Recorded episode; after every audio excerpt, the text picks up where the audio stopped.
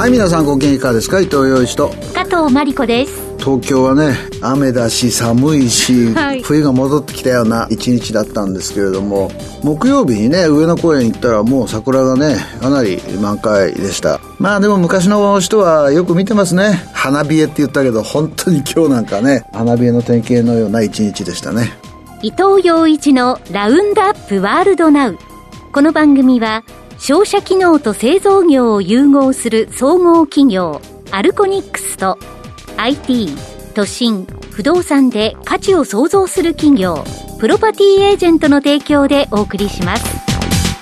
子供の頃に思い描いた未来の世界。空飛ぶ車でドライブ。ロボットと鬼ごっこ。行きたいところへ瞬間移動星を見に宇宙旅行。はるか遠くだった夢のような世界。少しずつ近づいているように思いませんか？あの頃の夢を今。気づけばそこにアルコニックス。未来を描くリーディングカンパニーです。伊藤洋一のラウンドアップワールドナウ。一週間の主な出来事をピックアップして伊藤さんに解説していただきます。その前に番組が選んだ今週のニュースファイルです。ロシア国内でウクライナ侵攻に反対する抗議活動が広がっています。国営テレビでは社員が生放送に乱入してカメラの前で戦争反対を訴え、モスクワの裁判所が女性に対し3万ルーブル、およそ3万3000円の罰金刑を言い渡しました。ロシアの人権団体の集計では、先月24日の侵攻開始以来、抗議活動に関わったとして、累計およそ1万5000人が拘束されています。彼女が選考された3万ルーブルはですね、SNS での投稿が3万ルーブルの罰金になったわけで、この生放送中に乱入した件についてはですね、また別の裁判所が判断を下すんです。ただね、僕はあれ見てておかしいなと思ったのは、彼女がスススッと入ってきて大きな声で戦争反対って言うんですよね。で、その前にいるキャスターが振り向きもせず喋り続けるわけですよ。おかしいでしょ？僕もテレビ何回ももうずっとやってるけど、後ろにね、スタッフが来てね、なんか紙出したらチラッと見たりしてね、これはこういう意味ですとか、キャスターは必ず言わざるを得ないわけですよ。一つの説なんだけど、あれはクルー全体が同意してやったのではないか。つまりカメラの人もそうなんだけどね。7秒間で画面が切り替わったのは、それは調整室にいる上の連中が変えたというふうにも受け取れるわけですよね。彼女がその後、ロイターや BBC のインタビューにも応じてるんですよね。つまり自由だってことです。だからそういう意味では、ある意味ロシアの社会にもまだ自由なものを言える環境が残っているということをアピールしたようにも見えるんですよね。プーチンが置かれた状況というのが、そういうものからも見えてくるという一件だったのかなというふうに思いますよね。アメリカでシェールオイルの増産が加速しています。今年12月の生産高は先月に比べて日量100万バレル以上増え、ロシア産原油輸出量のおよそ2割に達する見通しです。ロシア産の取引自粛で原油需給が逼迫しているため、アメリカ政府が石油会社に増産を要請し、投資家も後押しします。このニュースを見てね、やっぱアメリカ強いなと思いましたね。イギリスのジョンソン首相がね、サウジアラビアとか UAE 行ってて、岸田さんもね、サウジアラビアのアブドラ皇太子に電話したみたいなんだけども、いくら地面掘ってもですね、石油が出てこない国は 頼るしかないわけですよね。でもアメリカはいろいろ環境上の問題はあるんだけども、シェールオイルというのがかなりあってですね、そこを掘って値段さえ上がれば採算ベースに乗るというところですぐ増産できると。アメリカはね、今でも世界最大の産油国、まあ最大の消費国なので、大して輸出余力はないんだけれども、アメリカの強みがまた発揮されたのかなという感じがしますよね。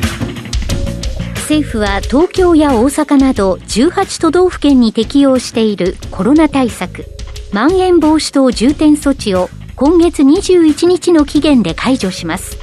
およそ2ヶ月半ぶりに全国で重点措置の対象地域がなくなります。新規感染者数は減少傾向に転じており、軸足を徐々に経済活動の再開へ移していきます。これはポイントのところで2で取り上げます。外国為替市場で円安が加速しています。世界一の対外純資産国の通貨として戦争や自然災害の有事に買われた過去の傾向は見られなくなりました輸出主導だった経済構造が変わり資源高の環境下では経常赤字に陥りやすくなっています世界一の対外純資産国っていうのはその通りなんだけども、やっぱり日本の最大の弱みはですね、エネルギーの海外依存度が高いということですよね。だからエネルギー価格が今のように上がってくると、経常赤字が出てくると。で、そういう中で有事な円買いっていうのはですね、果たして通用するかって言ったら、まあそれは通用しなくなるわなというふうに思いますよね。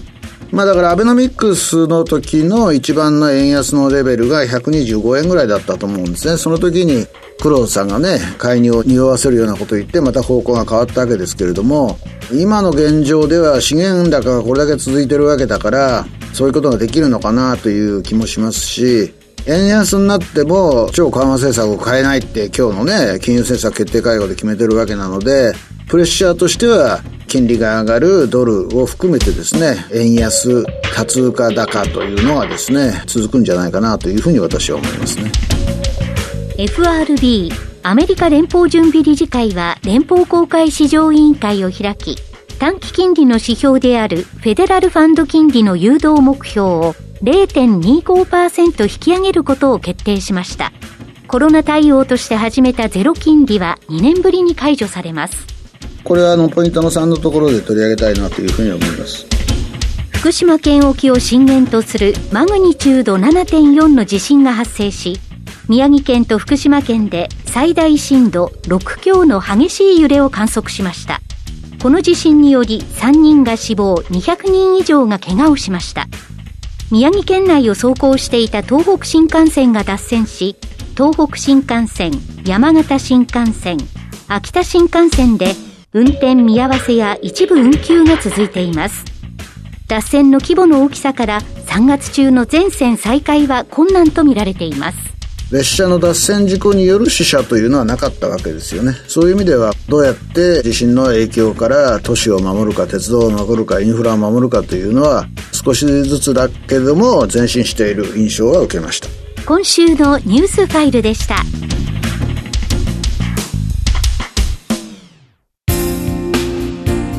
動産投資って難しいイメージがありませんか？リンプルがあなたのそんなイメージを変えます。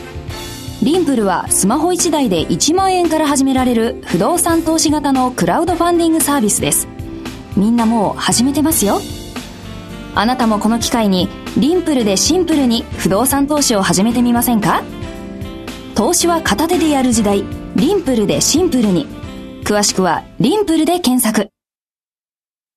それでは主なニュースを伊藤さんに解説していただきます。ロシアのウクライナ侵攻に対する抗議活動がロシア国内でも広がっています。G7 の各国などは金融経済制裁を行っています。プーチン大統領は追い詰められているんでしょうか彼がそれを自覚するかどうかは別としてですね、客観的情勢から見ると追い詰められているというふうに考えられます。で、まずですね、キエフに少しも攻め込めないという状況がずっと続いてるわけですよね。はい、キエフ近郊に数万の軍隊がいるんでしょうけれども、それを動きのないまま止めておくというのはですね、相当繊維的にも無理だし、訓練から数える、起算するとですね、相当長い間、オンザスポットに兵士は貼り付けられたままということになるわけですね。で、本来は、数日でキエフを陥落して、ゼレンスギー政権を交代して回覧政権を立てるというのがロシアの目論みだったようです。でもですね、やっぱりゼレンスキーさんの指導力もあるし、ウクライナの人たちが2014年のクリミア併合の時からですね、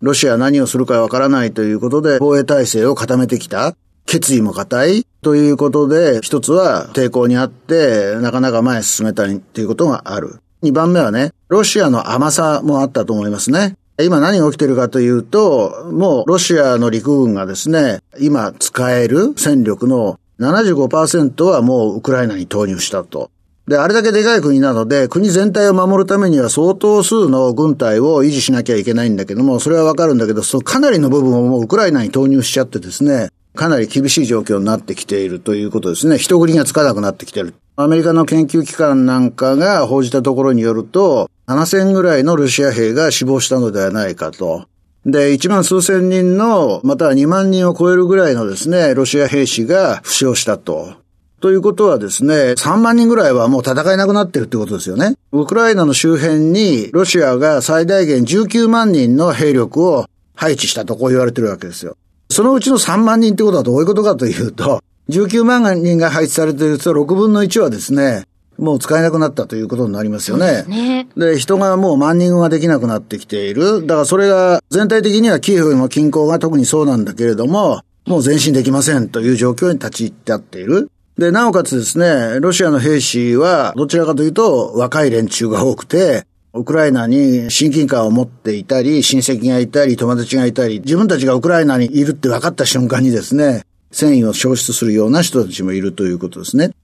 で、2番目は、戦力がなかなか動けないもんだから、軍のトップ、ジェネラルと言われてるようなですね、少将とか中将とか、そこら辺がですね、前線に行って指揮取るんだけど、彼らが使っている通信機器がですね、昔ながらの電話であったりしてですね、ウクライナ軍によって簡単に居場所を突き止められる。で、狙われてるんじゃないかと言われてるんだけども、ウクライナ戦線に投入したジェネラルクラスの将軍20人のうちですね、もう4人ぐらいはもう殺されたんじゃないかとこう言われている。人的にかなり追い込まれているっていうこと。で、2番目はですね、ロシアが中国にですね、砲弾とかいろんなものを援助してくれないかって言ったという報道がアメリカを中心に出てきてます。で、多分そうだと思うんですよね。もうロシアはですね、用意した精密誘導爆弾、そのかなりの量をもう使っちゃってですね、前に進めないということがありますよね。だから私は戦局的に見て非常にロシアは今厳しいところにある。で、もともとね、立案の時からおかしいわけですよ。つまり、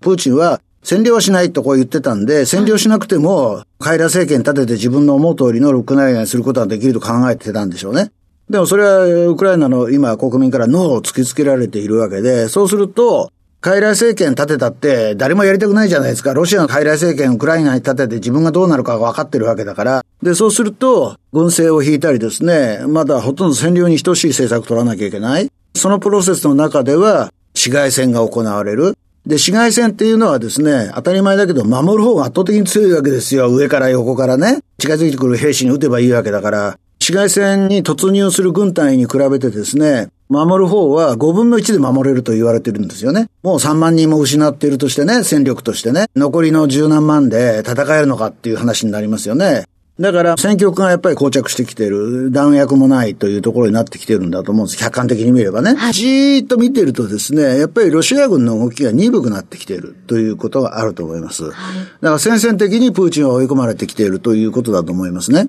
で、2番目はね、ロシアのよく見られているテレビ局の編集担当の女性がね、反戦のプラカードを持って局内で、まあ我々も目にするような形で抗議活動を行ったと。まあさっきも言いましたけれども、どうもスタッフたちが 組んでた可能性がある。はい、で、彼女がですね、ああいう行動に出た後、ロシアの国営放送から相当有名な方々も含めて、辞めた人が出たとこう言われてますよね。テレビ局の編集担当って何やるかっていうと、素材としてのビデオを付き合わせて放送するビデオを作るわけですよ。そうすると、何が起こってるかっていうのは一番わかる人なんですよね。はい、どこの映像を使ってるかわからないんだけれども、いろいろな映像を目にする。その一番いいところを切り取って、プロパガンダとしての映像を作るわけですよね。彼女が陥った問題点とは、私こんなことしていいのかしらっていうふうに思ったからこそ、テレビで、ある意味、命もかけてああいうことをやったわけですよね。僕がその後どうなるかな、彼女はと思って見ていたら、その後ね、ロイターにインタビューに応じ、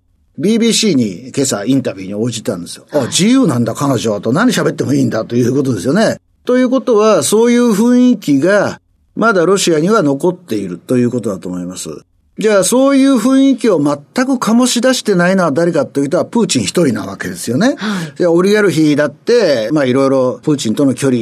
の差はあると言われてるんだけれども、批判してる人が出てきている。で、政権の中でもですね、まあ内部文書、まあ本物かどうかわからない面もあるんだけども、完全な失敗だと、このウクライナ侵攻はね。それは完全な失敗ですよ。だってどうやったって維持できないわけだから。はい、そうすると、プーチンがですね、閣僚を前にして何言ったかというと、口の中に肺が入った時にすぐわかるように、我々は真のロシア人と第5列まあこれスパイを指すんだけれども、すぐ認識できるはずだと。真のロシア人なら、うんぬんうんぬんって言うわけですよね。これね、政治家がね、何か大事があった時に、行き詰まった時に使う単語です。真の日本人とかね。で、大和魂とかさ、そういうのは、要するにね、現実がついてこないんで、精神論で国民を動かそうとするときに真のロシア人とかですね。それはだから追い詰められてる証拠なんですよね。で、ただし、まだプーチンは核のボタンを握っているわけだし、戦術的にはですね、中国がどうするかですよね。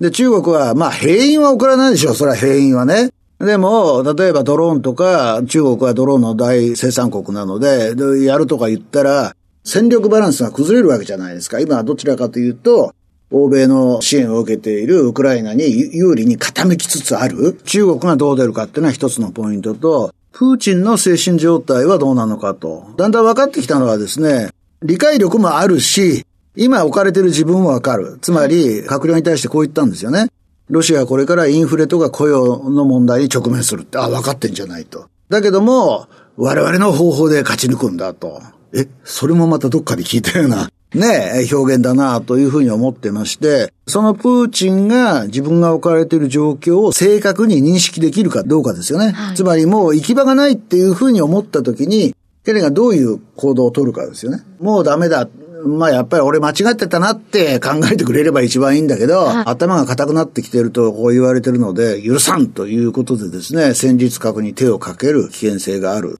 NATO やアメリカも気遣ってるんですよ。プーチンがね、精神的に追い込まれて何するかわからないような状況にまだ置けないなというふうに考えているので、戦闘機の供与とかね、していないわけですよ。だけども、時間の経過は、ウクライナに有利になりつつあるし、ウクライナの軍の中でも、いや、5月になったら俺たち勝つんだってこう言い切る人たちもいるわけですよね。その文章を読んだ時に、この人何責められてんのにと思ったんだけど、客観的に見ていくと、人も物もつきつつあるロシアの方が不利になりつつある。だからそれをゲームチェンジャーとして登場し得るのは中国であり、あと最後はやっぱり一番重要なのは、プーチンの認識能力、精神状態、そこら辺をウォッチしていかなければいけないのかなというふうに思いますよね。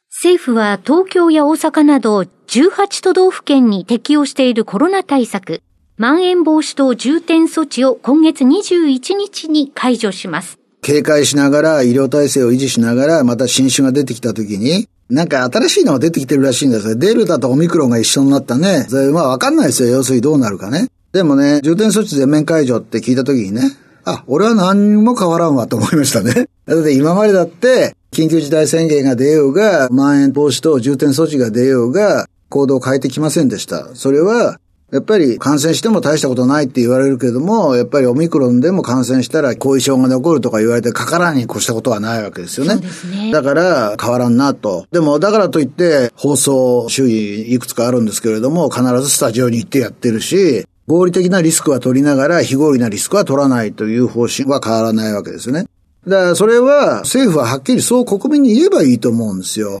つまり、この例を出すと反感を持つ人もいるかもしれないけど、年間2300人とか3000人のね、死者がまだ日本の交通事情の中で生まれるわけじゃないですか。でも、じゃあ今の車やめようって人は誰もいないわけですよね。つまりリスクであることを知りながら使っている。だから、ウイルスが人間の社会には必ず入り込んでいて、それがリスクであるってことは分かっていながらですね、合理的な範囲でそれと共存するっていうのは当たり前の話だというふうに思うんですよね。はい、だから、僕は道路走りながらよく思うんだけど、まあ1万人に達していた日本の交通事故死亡者がね、最近はもう本当に3000人切るまでになってきたと。それ何かというと、道路の暗い時に歩行者がよくわかるようなシステムとかいろいろ我々も身につけてるわけで、今自転車乗ってる人は必ず後ろにね、光が当たると、ピカーッと私今自転車こいでますよっていうのはマークがあるわけじゃないですか。はい、で、高速道路を見るとね、やっぱりカーブには緑のランプがついていて、車線もくっきりと表示されるようになっている。で、それは、要するにね、リスクっていうのはそうやって避けるしかないわけです最後はいろいろなカジュアリティが出てくるんだけども、そうすると、オミクロンだってね、だ僕はこう思ってんですよ。例えばレストランにね、まあ酸素濃度とかね、酸素が低くなった時は、つまり痛風が悪いってことですよ。警報が鳴るとかね。今そういうのないじゃないですか。だから僕は地下の店には絶対入らないのは、そういう装置があればね、あの、この店は地下でも空気が入れ替わってるんだなってわかるけど、普通はね、わかんないんですよ、地下の店っていうのはね。で普通はその空気が入れ替わってるかどうか知ることができないので、そういうシステムができたら地下にも入るなと。それは、道路に交通標識はピチピチッと信号をつけてっていうのと同じことで、そういうことしていけば、新型コロナウイルスみたいな、その感染症もですね、制御できて、ある程度ですよ。ゼロにはならないですよ。だって人間はウイルスと共存して生きてきたわけなので、減ると思うんですよ。だから政府はね、あの、緩めたり、何したりっていっぱいやってんだけど、道路でやっているのと同じことを社会システムの中に組み込んでいけばいいわけですよ。つまり人が多く集まって、酸素濃度が低くなった時には警告が鳴るようなシステム作って、ほら、散らばれみたいなね。そういうのやればいいわけでしょだから、僕は韓国の大統領選挙見ててね、あれは近寄りすぎだろう、みんなと。で、そう思ってたらね、まあ今日は何人になったか知らないけど、昨日は1日に60万人っていうね、まあもちろん検査方法も違うんだけども、ものすごく増えてきていると。だから、まあ我々も気をつけなきゃいけないですよね。私はいつも思っているのは、俺は何も行動パターン変えないよと。合理的なリスクは取るけども、非合理なリスクは絶対取らない。まあだから社会的にもそういう見方に立って、きちんきちんと措置を講じていく。そういうことが必要なのかなというふうに思いますよね。そういえばね、僕もあの、接種証明アプリっていうのはあるんだけど、あれいつ使うんだろうね。結局使わないまま終わるような気がするよね。FRB は0.25%の利上げを決定しました。これによりゼロ金利は2年ぶりに解除されます。まあね、興味深かったのは、やっぱり、あの日の、つまり、日本時間の木曜日の午前3時以降のニューヨークマーケットの動きですよね。はい。ボンボンボンボンボンと上がって、その後も高値が続いているということで、なぜかっていうとですね、声明にもそう書いてあるし、声明発表後のパウエルさんの記者会見も聞いていて分かったことは、今回やりましたと。でもあと6回年内に FOMC がありますと。毎回上げますよってこう言ってるわけですよね。はい。必ずしも0.25じゃないかもしれない。5月は0.5かもしれないんだけど、毎回上げますよと。あ、それにマーケットは安心したんだなと思いました。つまりね、利上げっていうのは基本的には株式市場に悪いって言われてんだけど、いや、毎回上げるんですと。それ、もう決められた道みたいなもんですって言った段階でね、あ、ものすごく安定感が出るわけですよね。そうですね。まあ、毎回上げるか上げないかわからないっていうんじゃなくて、毎回上げますよって言ってるわけだから、ここに安定感が生じるわけじゃないですか。で、マーケットが一番安心するのはね、先が見えるっていうことなんですよ。あ、FRB は毎回上げるんだ。で、毎回上げるっていうのはね、グリーンスパンの時代でもあったし、その後2代の FRB の議長の時でもあったんですよ。で、その時の動きを見てみるとですね、株式市場は必ずしも嫌気をしていないわけですよね。で、もちろん今の株式市場を取り巻く環境というのは、ウクライナ情勢もあり、中国との対立もありって非常に不安定な状況なんですけれども、その中に投資家は毎回 FOMC ごとに FRB が利上げするっていうことに安定の一条の光を見たんじゃないかなというふうに思うんですね。はい。まあだから3月中旬の FOMC 直後のマーケットの反応がこれからも続くかどうかはわからないですよ。わからない。だってまだ不安要請はいっぱいあるし、FMC の声明の中にもそう書いてあるわけじゃないですか。原油価格は高いし、インフレは高いしという、まあそういう中でわからないところはあるんだけれども、私は今回の FOMC の利上げ決定というのは非常にマーケットから好感されたし、そのやり方も behind the curve というですね、批判はあるにしても、かなりうまいやり方だったのではないかなというふうに思いますよね。今週のニュースファイルでした。子供の頃に思い描いた未来の世界。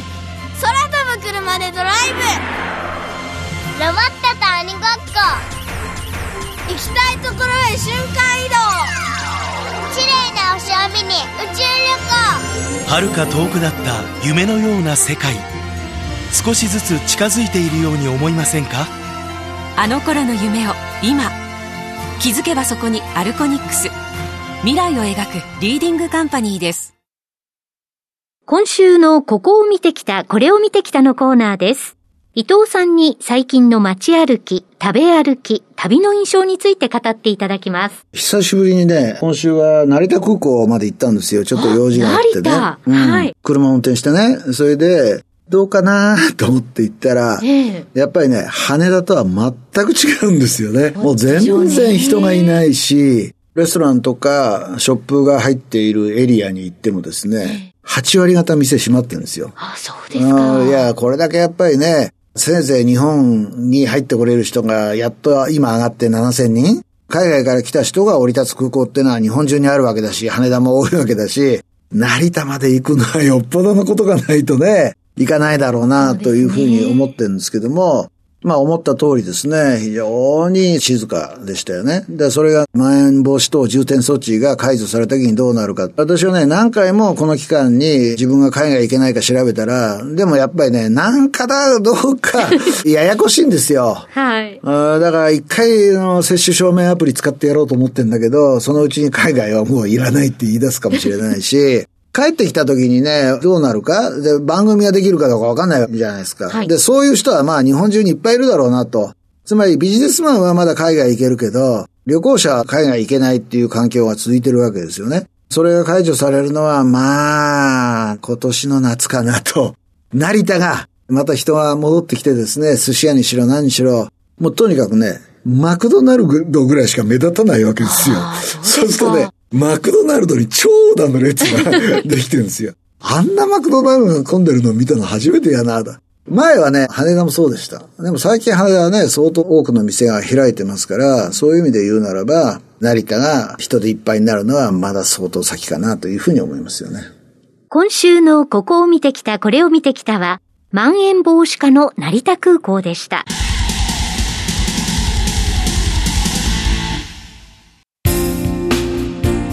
不動産投資って難しいイメージがありませんか？リンプルがあなたのそんなイメージを変えます。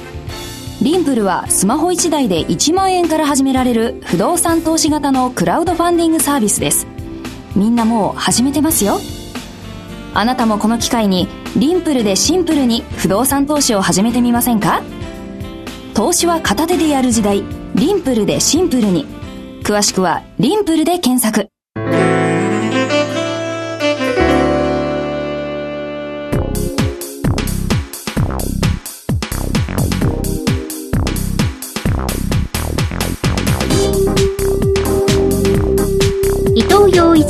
ラウンドアップワールドナウ。この番組は、商社機能と製造業を融合する総合企業、アルコニックスと、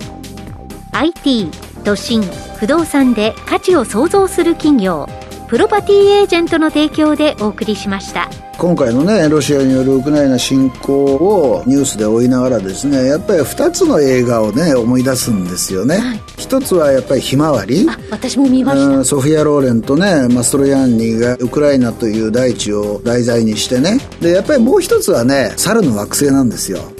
核戦争で地球が滅びた後に猿がね地球を支配して宇宙旅行していた人間が戻ってきてなぜそれが核戦争で人類ほとんど滅びたって分かるかというと自由の女神だったかな？横になってるところをね戻ってきた人間が見つけちゃうっていう愕然とするっていう映画で。リスクはあるなと思ってるんですね実はね、プーチンという人がどういう決断を下すかわからないけれども核のボタンに手をかけかねないというふうに思えるしアメリカもそう考えているってところがあると思うんですね。はっきり言って猿の惑星に地球がならないことを切望します。というわけで伊藤洋一と加藤真理子でした。カ。テブレーベットブリガード